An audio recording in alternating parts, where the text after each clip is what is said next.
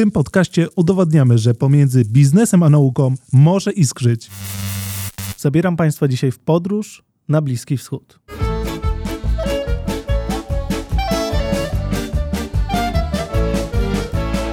To, co słychać w tle, to Hawa Nagila, czyli ludowa pieśń żydowska śpiewana z okazji Hanuki. Będziemy rozmawiać dzisiaj o Izraelu. Jest to niezwykle innowacyjny kraj z najwyższym wskaźnikiem wydatków na B plus R na świecie. Sięgają one 5,5% PKB. Ponad 10% startupów z branży sztucznej inteligencji działa w tym zaledwie 9-milionowym kraju. W Izraelu jest więcej unicornów, czyli firm wycenianych powyżej 1 miliarda dolarów, niż we wszystkich krajach skandynawskich razem wziętych. Skąd wziął się ten fenomen? Wydaje mi się, że z chucpy. Polskim języku to słowo niesie trochę negatywne skojarzenia, natomiast w Izraelu chucpa to dobra cecha, to pewność siebie na dobre i złe, śmiałość i dobrze rozumiana bezczelność. O chucpie i nie tylko rozmawiam z Jarosławem Ćwiekiem Karpowiczem, polskim dyplomatą, który w latach 2019-2022 był radcą do spraw ekonomicznych i naukowych w ambasadzie Rzeczpospolitej Polskiej w Tel Awiwie. Zapraszam.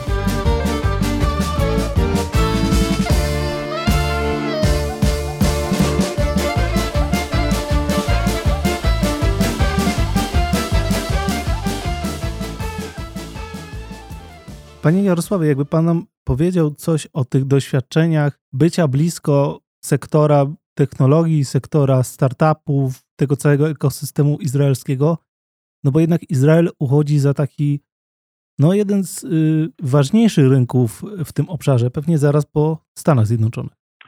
E, gospodarka Izraela jest bardzo silnie powiązana z amerykańską, ale z racji na swój bardzo mały y, na swój, na swój bardzo mały potencjał. E, duże znaczenie przykłada się mm, wymyślaniu nowych technologii i e, sprawdzaniu ich najlepiej na rynku amerykańskim, ale drugim w kolejności jest też rynek europejski.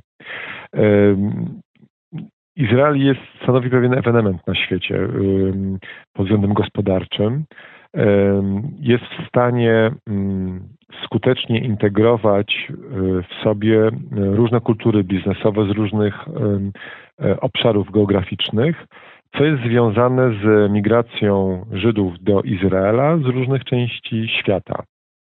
I wydaje się, że ten bardzo silny wydźwięk narodowy, patriotyczny jest, jest tym, czym spaja ludzi, którzy przyjeżdżają z różnych stron świata, którzy bardzo często słabo mówią w języku hebrajskim, ale którzy momentalnie utożsamiają się, ponieważ przez całe swoje życie mm, czuli, że, że przynależą do, do narodu żydowskiego i że to jest pewnego rodzaju spełnienie ich marzeń, że mogą e, przyjechać i budować Izrael, budować izraelską gospodarkę. Te mm, kultury biznesowe, one są e, bardzo różne. W Izraelu mamy bardzo wielu e, potomków Żydów europejskich, ludzi, którzy przynoszą ze sobą europejską kulturę, pewnego rodzaju uporządkowanie, oparcie na, na literze prawa. Z drugiej strony mamy amerykańską przedsiębiorczość i bardzo wielu Żydów, którzy przyjeżdżają ze Stanów Zjednoczonych i którzy wnoszą takie elementy innowacyjne, odważne, nie bojące się ryzyka. I także element coraz bardziej e, istotny pod względem demograficznym z obszaru mm, poradzieckiego, czy tego rosyjskojęzycznego.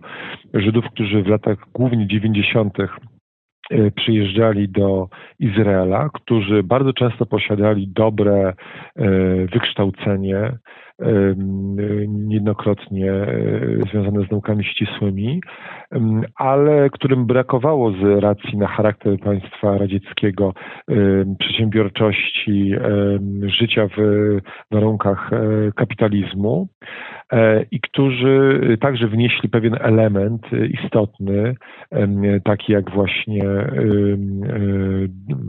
duże jakby duża uwaga przywiązywana właśnie wykształceniu, duży szacunek także dla, dla wieku, dla ludzi starszych.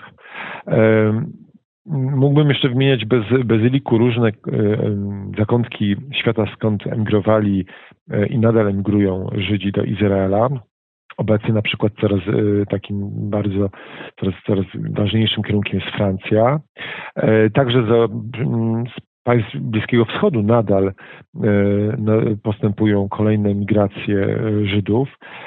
Ta kultura bliskowschodnia jest zupełnie inna od, od europejskiej, od amerykańskiej. I to wszystko stanowi na pewnego rodzaju mieszankę. A jakbyśmy się zatrzymali właśnie jest... przy, tej, przy tej kulturze, bo to jest bardzo, myślę, ciekawe też dla naszych widzów. Jakby pan z tych kilku lat doświadczeń bycia w Izraelu i styczności jednak takiej bezpośredniej też z osobami, które y, budują tą izraelską gospodarkę, jakie pan widzi cechy tych osób, które może nie są aż tak widoczne u Europejczyków albo Amerykanów? Czy oni się czymś od nas różnią? Czy jakby ten sukces Izraela wynika z jakichś takich różnic właśnie kulturowych albo różnic w kulturze pracy? Ja myślę, że mm, warto podkreślić e, taką cechę jak niesamowita pewność siebie, którą e, Izraelczycy e, mają w sobie i która związana jest no, z wieloma czynnikami, z ich doświadczeniem, z, z historią. To znaczy, jeżeli przyjeżdżają do nowego państwa i są tu od pierwszego czy drugiego pokolenia, to, to mm, czują niesamowitą taką no, pewnego rodzaju misję czy posłannictwo, stąd też yy, i widzą, że wszystkie, że to państwo tak zostało zbudowane, czyli mm, można powiedzieć, że nie ma tu pewnego rodzaju mm, konfliktów klasowych. To znaczy, oczywiście są mm, osoby bogatsze, lepiej zintegrowane, Żydzi, którzy już tam już się urodzili i ci, którzy dopiero są tą pierwszopokoleniową migracją, więc te różnice są zauważalne, natomiast mm, spaja ich wspólna idea budowy państwa i, i mm, obojętnie kto wykonuje jaką pracę, jest to doceniane, czyli y, y, czują y, duże wsparcie całego swego narodu, uczestnictwo w, jed, w jednej, można powiedzieć, wielkiej misji, stąd też mm, to buduje w nich pewność siebie. Dru, drugi czynnik z, z tym związany, także historyczny, no to to, że właśnie brak pewności siebie w jakiś sposób sprowadził na, na nich, czy też nie zatrzymał największego kataklizmu, jakim był Holokaust. I to bardzo jest obecne w myśleniu współczesnych Izraelczyków, to znaczy, że zbytnia zbytnia, zbytni konformizm e, i akceptowanie takiej rzeczywistości, jaka jest, może doprowadzić do nieszczęścia, wielkiego nieszczęścia. Wobec tego nie boją się oni kwestionować e, już pewne zastane reguły, które funkcjonują światem. I to jest bardzo, bardzo ważna cecha. Ona można by ją także wyciągać nie tylko z doświadczenia Holokaustu, ale także doświadczenia religijnego, to znaczy w kulturze judaizmu, nawet ci, którzy nie są wierzącymi e, Żydami, e, wiedzą, że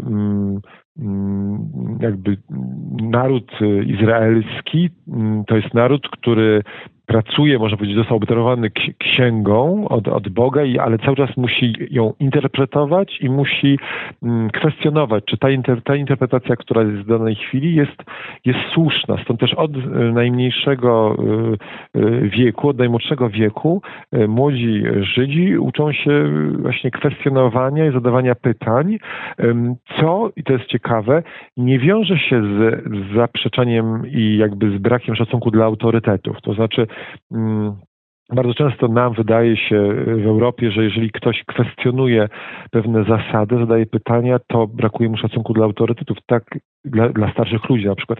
Tak, tu, tak nie jest. Jednym słowem, jak to się przekłada na biznes, na przykład tak, że mm, jeżeli rozpoczyna się jakaś inwestycja czy jakiś projekt, to Izraelczycy bardzo często zadają trudne pytania, które są wybierane przez innych partnerów jako oznaka za, braku zainteresowania, tak jakby ktoś nie chciał tak naprawdę tego projektu um, rozpoczynać. Natomiast to jest e, pewnego rodzaju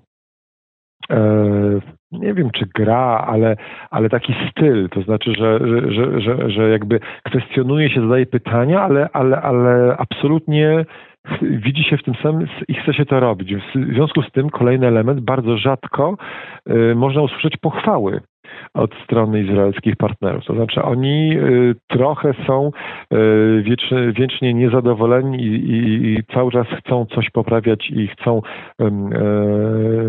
lepiej i, i, więcej osiągnąć, co jest także na pewno pewną różnicą kulturową. I, w, I, wydaje mi się, że, e, że właśnie ta, ta pewność siebie, ona jest y, bardzo istotna w tych relacjach biznesowych, ponieważ ona czasem jest źle interpretowana i, i prowadzi do pewnych niepotrzebnych konfliktów. To znaczy, moja rada jest taka, żeby po prostu przechodzić nad tym do porządku dziennego. To znaczy, jeżeli izraelscy partnerzy handlowi e, czy inwestycyjni zaczynają zadawać pytania, zaczynają na przykład chwalić się, pokazywać swoje e, osiągnięcia, to jakby czasem nie, jakby można to przyjąć do wiadomości, można czasem w to wejść, sprawdzić, ale jakby nie poświęcać temu zbytniej uwagi, bo to jest pewnego rodzaju też, e, te, też gra. Myślę, że to też jest dość typowe dla wielu też kultur Bliskiego Wschodu. Znaczy, gdybyśmy rozmawiali z innymi e, partnerami handlowymi, czy z Egiptu, czy, czy z Jordanii, oni myślę, że mogliby zachowywać się akurat pod tym względem podobnie. Czyli to po hebrajsku się nazywa chutzpa, czyli właśnie ten, mm. ten taka, taka bardzo bardzo duża e, pewność siebie. To jest jeden element. No drugi zresztą, ja tu nie odkrywam e, jakichś niesamowitych tajemnic. Sami Izraelczycy jakby to podkreślają, że to ich charakteryzuje.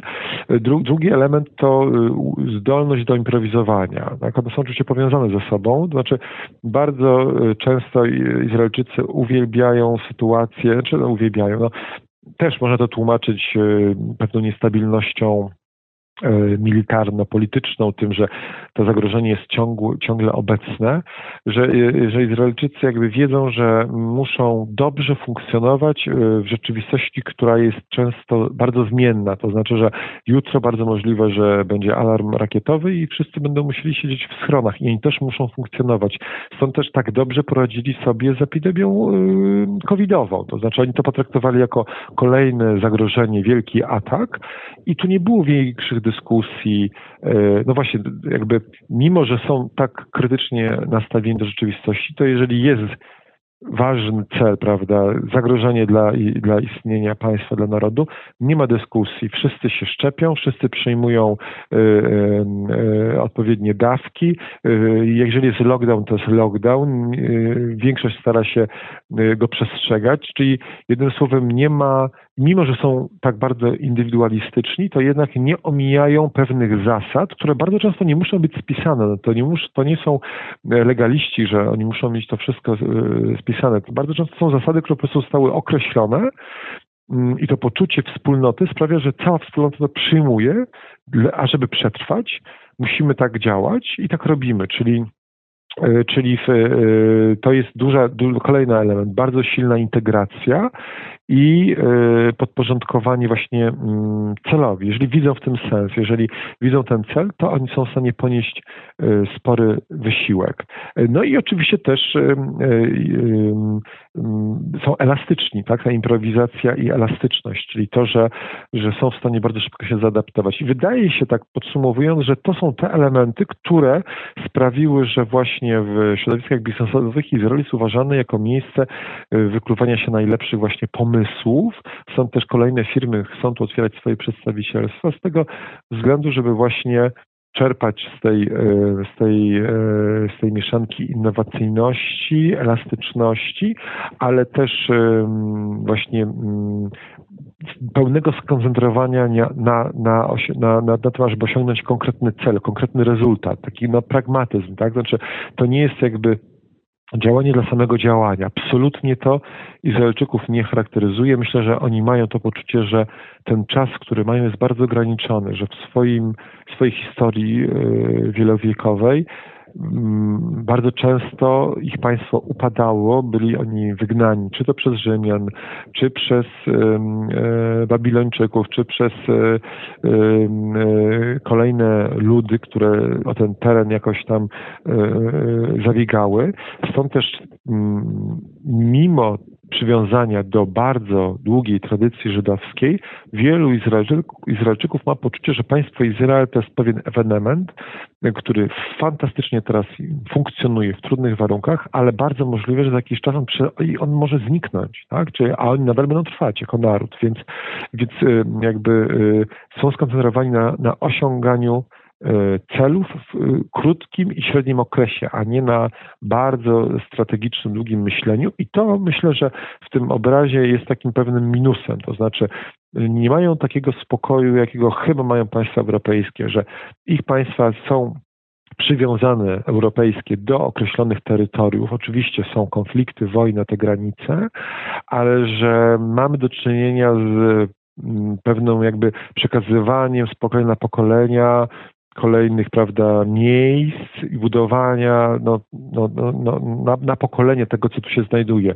Myślę, że mm, wielu Izraelczyków mimo przyjazdu do Izraela nadal posiada bardzo silne związki z tymi, którzy zostają w innych krajach. E, często posiadają tam e, nieruchomości e, i drugi paszport. To jest, to jest typowe dla Izraelczyków, posługiwanie się drugimi paszportami. I, no, i niestety, no, to jakby to rzutuje tym, że nie ma takiego myślenia bardzo strategicznego i na przykład to jest olbrzymie zaskoczenie, że że jakby to państwo powinno posiadać o wiele lepszą infrastrukturę publiczną e, e, niż, e, niż, niż ma. Znaczy w Tel Awiw, który jest jednym z najdroższych miast na świecie, nie ma metra, nie ma, nie ma linii tramwajowych, tam głównie ludzie no, przemieszczają się czy tam hulajnogami, czy rowerami, autobusami, prawda? Dopiero teraz jest zbudowane metro.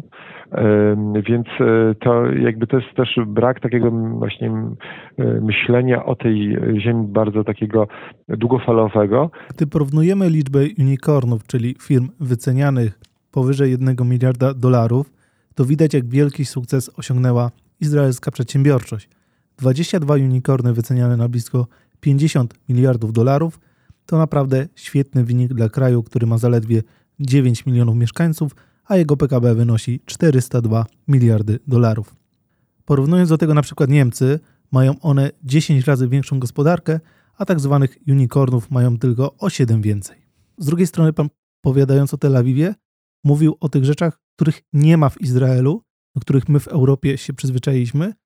Chciałbym właśnie na podstawie tych danych, żeby próbował Pan opowiedzieć nam, jakie występują różnice w zakresie y, Europy Zachodniej a, a Izraela, bo oczywiście wiemy o zagrożeniu bezpieczeństwa i tak dalej, związanego z tym, że cały czas właściwie jakieś tam działania militarne są podejmowane, ale takie różnice też w codziennym życiu, e, bo ten Izrael się trochę jawi teraz nam jako taki raj dla przedsiębiorców, a pewnie, pewnie tak nie jest, pewnie nie wszystko tak funkcjonuje idealnie, jakby się mogło wydawać. Oczywiście. Znaczy, dużym problemem jest to, że choć e, Izrael ma, patrzy na różne wskaźniki, liczbę startupów, e, ile, ile kapitału one przyciągają, to rzeczywiście te, te, te dane izraelskie wyróżniają się w stosunku do reszty świata. Problem polega na tym tylko, że mimo takiego mm, dobrego startu, e, te firmy bardzo rzadko mm, przynoszą bezpośrednie mm, korzyści dla samej izraelskiej gospodarki. Znaczy, oczywiście przynoszą kapitał i to jest problem, bo e, izraelska waluta jest coraz silniejsza. E, z roku na rok ona jest przeszacowana. Stąd też ceny w Izraelu są jednymi z najwyższych na świecie. I firmy, które są mm, zakładane i sprzedawane y, za granicę, y, no to są właśnie te sukcesy izraelskiej gospodarki. Natomiast nie mamy tak naprawdę dużych izraelskich firm, tak jak w Europie, które które zaczynają inwestować na, na, na świecie, które tworzą izraelską markę. E, nie ma takich firm. To są, to są, to są bardzo często to są firmy działające w sektorze w IT, które też prędzej czy później sprzedają się większym, większym partnerom, koncernom międzynarodowym. Mm, więc to jest pierwszy problem. Drugi problem, no właśnie pewnego rodzaju jednak efekt choroby holenderskiej. To znaczy sektor IT w Izraelu generuje bardzo wysokie zarobki i można powiedzieć odpływ z innych sektorów siły roboczej. Jeszcze do niedawna Izrael miał bardzo no, dość silny sektor i rolny, i przemysłowy. Teraz to wszystko jest importowane z zagranicy.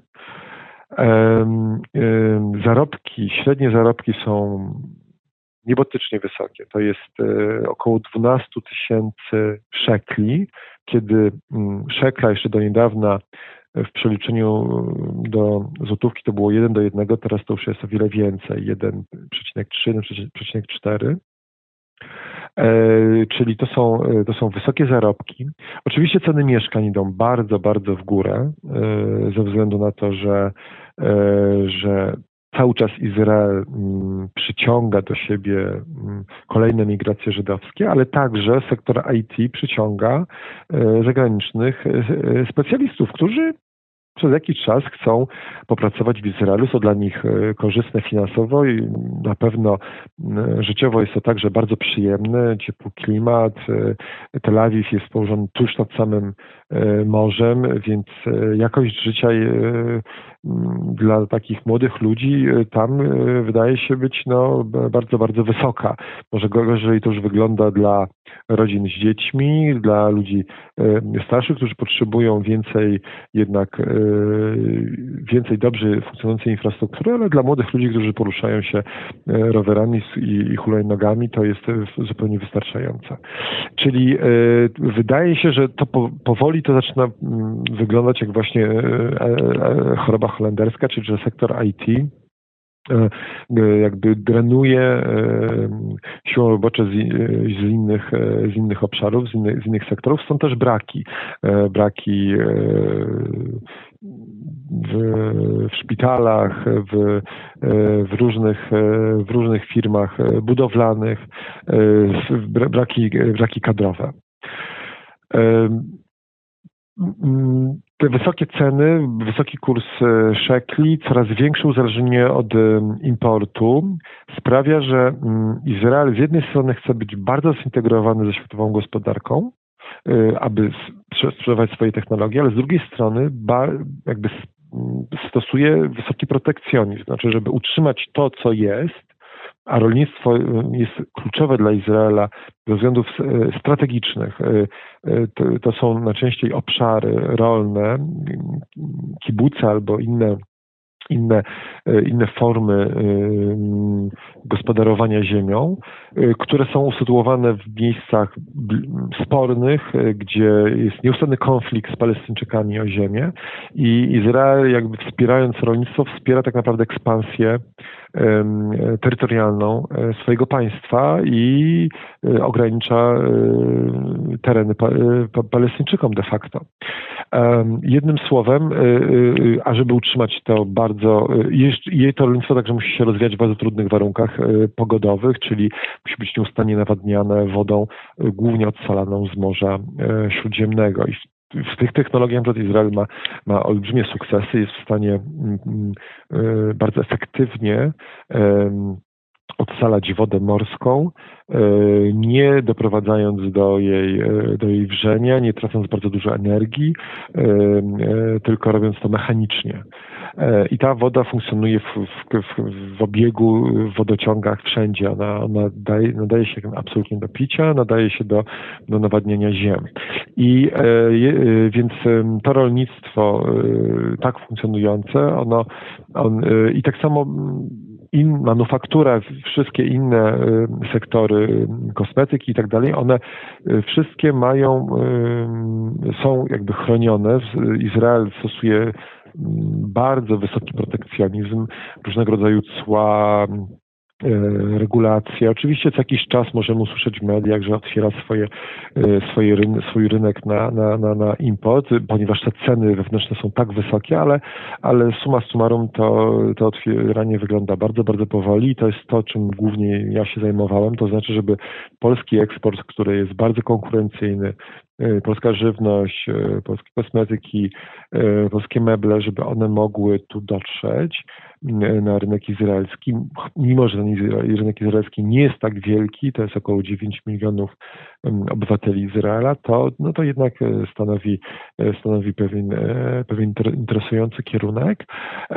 I, I to jest ciągła walka o to, żeby, żeby utrzymywać ograniczenia, żeby wspierać w taki dość sztuczny sposób produkcję w Izraelu, kiedy ta produkcja staje się coraz droższa, no poprzez to, co mówiłem, to znaczy wysokie, wysokie, wysokie, wysokie, wysokie zarobki, koszty siły roboczej, które są między innymi generowane przez właśnie rozwój sektora IT, e, przez bardzo silny kurs e, szekli i przez e,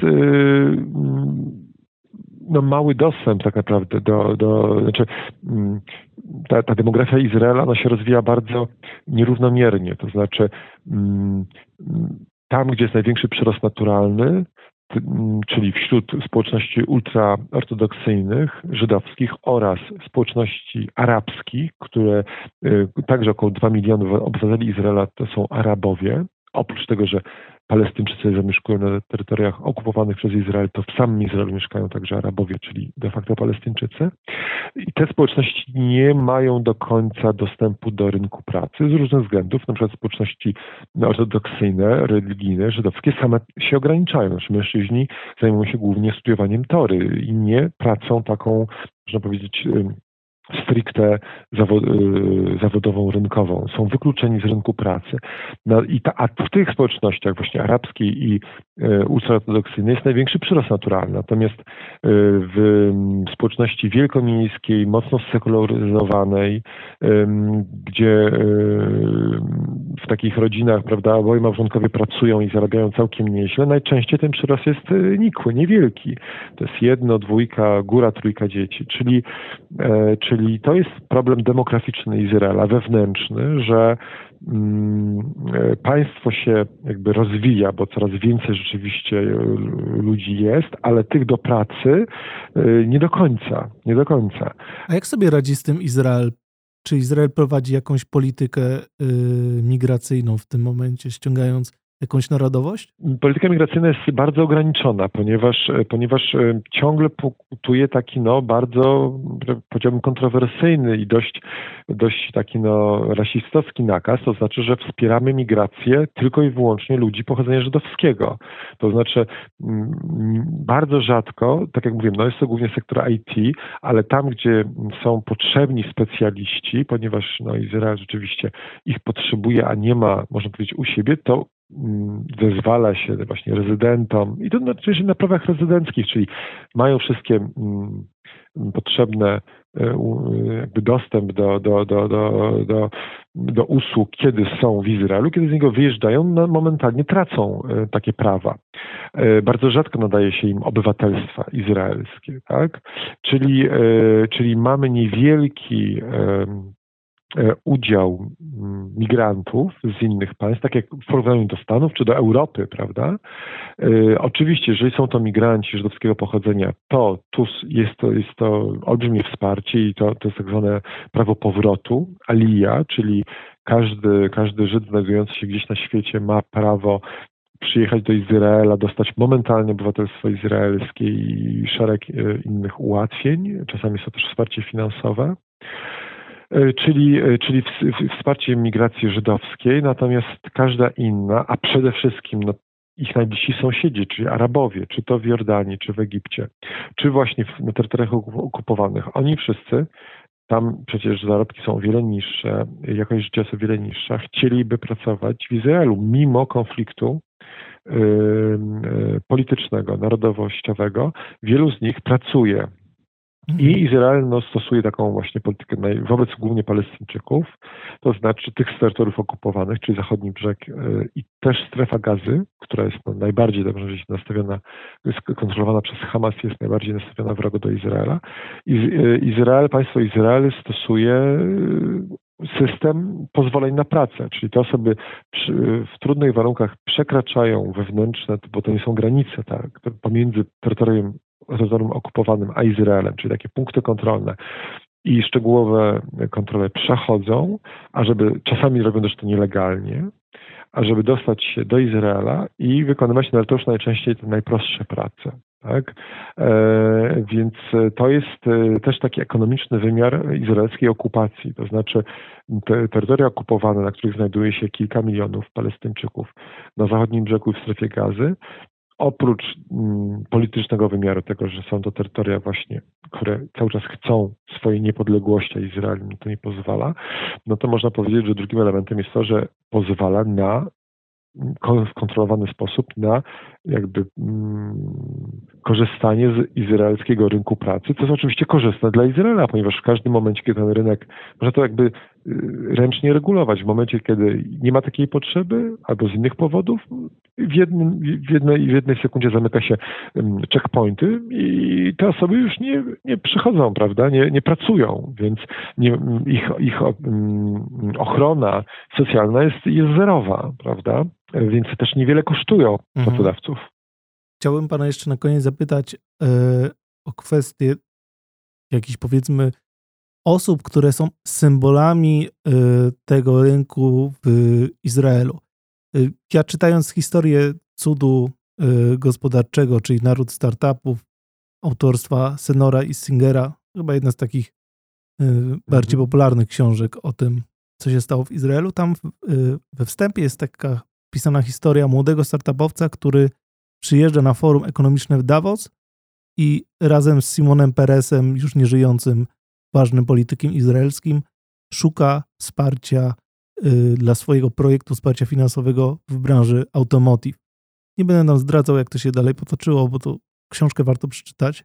Natomiast zaskoczyło mnie to, że też no, polityk bardzo zasłużony, też y, człowiek już o słusznym wieku wtedy grubo po 80, tak mocno się zaangażował w pomoc młodemu startupowcowi i zastanawiam się, czy to jest normalne. Czy pol politycy w Izraelu w taki sposób się y, angażują w pomoc dla młodych przedsiębiorców? Jak, jak to na styku polityka przedsiębiorca wygląda? Tak, jest to bardzo typowe. To znaczy, po pierwsze, typowe jest to, że w Izraelu każdy, y, to co sam mówiłem, y, no jest pewny siebie i jakby no też chwalą się tymi sukcesami, więc ojców izraelskiej transformacji gospodarczej, izraelskiej innowacyjności jest tylu, ilu jest obywateli w tym kraju. Każdy z nich e, mówi, że jest pierwszy, że był najbardziej innowacyjny, że to on.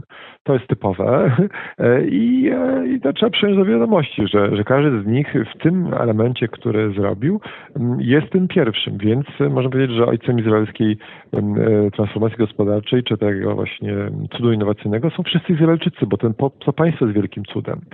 E, przejście z polityki do innych sektorów jest typowe, to znaczy to jest mały kraj, bardzo ze sobą powiązany i tu mm, do polityki wchodzi się już z jakimś bardzo poważnym backgroundem i kapitałem społecznym. Albo są to osoby, które robiły karierę w wojsku mm, najczęściej, albo robiły w wojsku, później przeszły do biznesu, zrobiły także karierę w biznesie, na końcu przechodzą do polityki, a później znów wracają do biznesu. Więc te przejścia między sektorami są masowe, masowe. Tu nie ma takich, można powiedzieć, raz, takich klasycznych polityków, którzy tylko byli związani z polityką i z niczym więcej. Są takie przykłady i teraz są, są ci starsi, to są te mhm. starsze pokolenia, na przykład Szymon Peres. Szymon Peres y, był y, przykładem mm, izraelskiego, y, można powiedzieć, pioniera, który, który był bardzo zaangażowany w, w budowę Izraela, politykiem, który, który, który był no, całkowicie oddany swojemu kraju, ale który no, bardzo często ponosił pewnego rodzaju porażki polityczne w wyborach wewnątrzpartyjnych, czy to z Hakiem Rabinem o to, żeby zostać premierem, czy później także w wyborach prezydenckich. I e, do samego końca jakby nie odpuszczał. Cały czas był otwarty, nawet w bardzo zaawansowanym wieku. Swoim nazwiskiem jakby reklamował i wspierał wszelkie mm, inicjatywy i pomysły gospodarcze. Po jego śmierci e, powstało Centrum e, Innowacji i Pokoju imienia Szymona Peresa w Jaffo, e, bardzo blisko Tel Awiwu, w części zamieszkałej przez Arabów, ponieważ on jako polityk partii lewicowej, no jednak w odróżnieniu od prawicowego Likudu, odznaczał się większą otwartością na współ funkcjonowanie narodu żydowskiego i arabskiego no, w takim, mm, można powiedzieć, jednym państwie albo, albo państwie, albo dwóch państwach podzielonych, ale jakby tą podmiotowość Palestyńczyków mi się wydaje, że w większy sposób doceniał niż robi to izraelska prawica obecnie. I jego zachowanie jest dość typowe dla dla izraelskich polityków, którzy wywodzą się e, z wojska, z biznesu i bardzo często po aktywności politycznej wracają do jednego bądź drugiego i są aktywni e, niemal, niemal cały czas. Bardzo dziękuję panu za rozmowę. Mam nadzieję, że ten odcinek wam się spodobał. Dajcie znać na maila iskrylecą czy omawianie właśnie takich case'ów z konkretnych krajów jest dla Was interesujące i chcielibyście tego w naszym podcaście więcej. A w przyszłym tygodniu już mogę zapowiedzieć, że będziemy rozmawiać o problemie związanym z taką higieną cyfrową. Y, nasz gość, ekspert jeszcze go nie ujawnię, powie nam trochę w jaki sposób powinniśmy się zachowywać w internecie, ale też sobie omówimy te mechanizmy w bardziej systemowym ujęciu. Także do zobaczenia już następny piątek o godzinie 12. Cześć.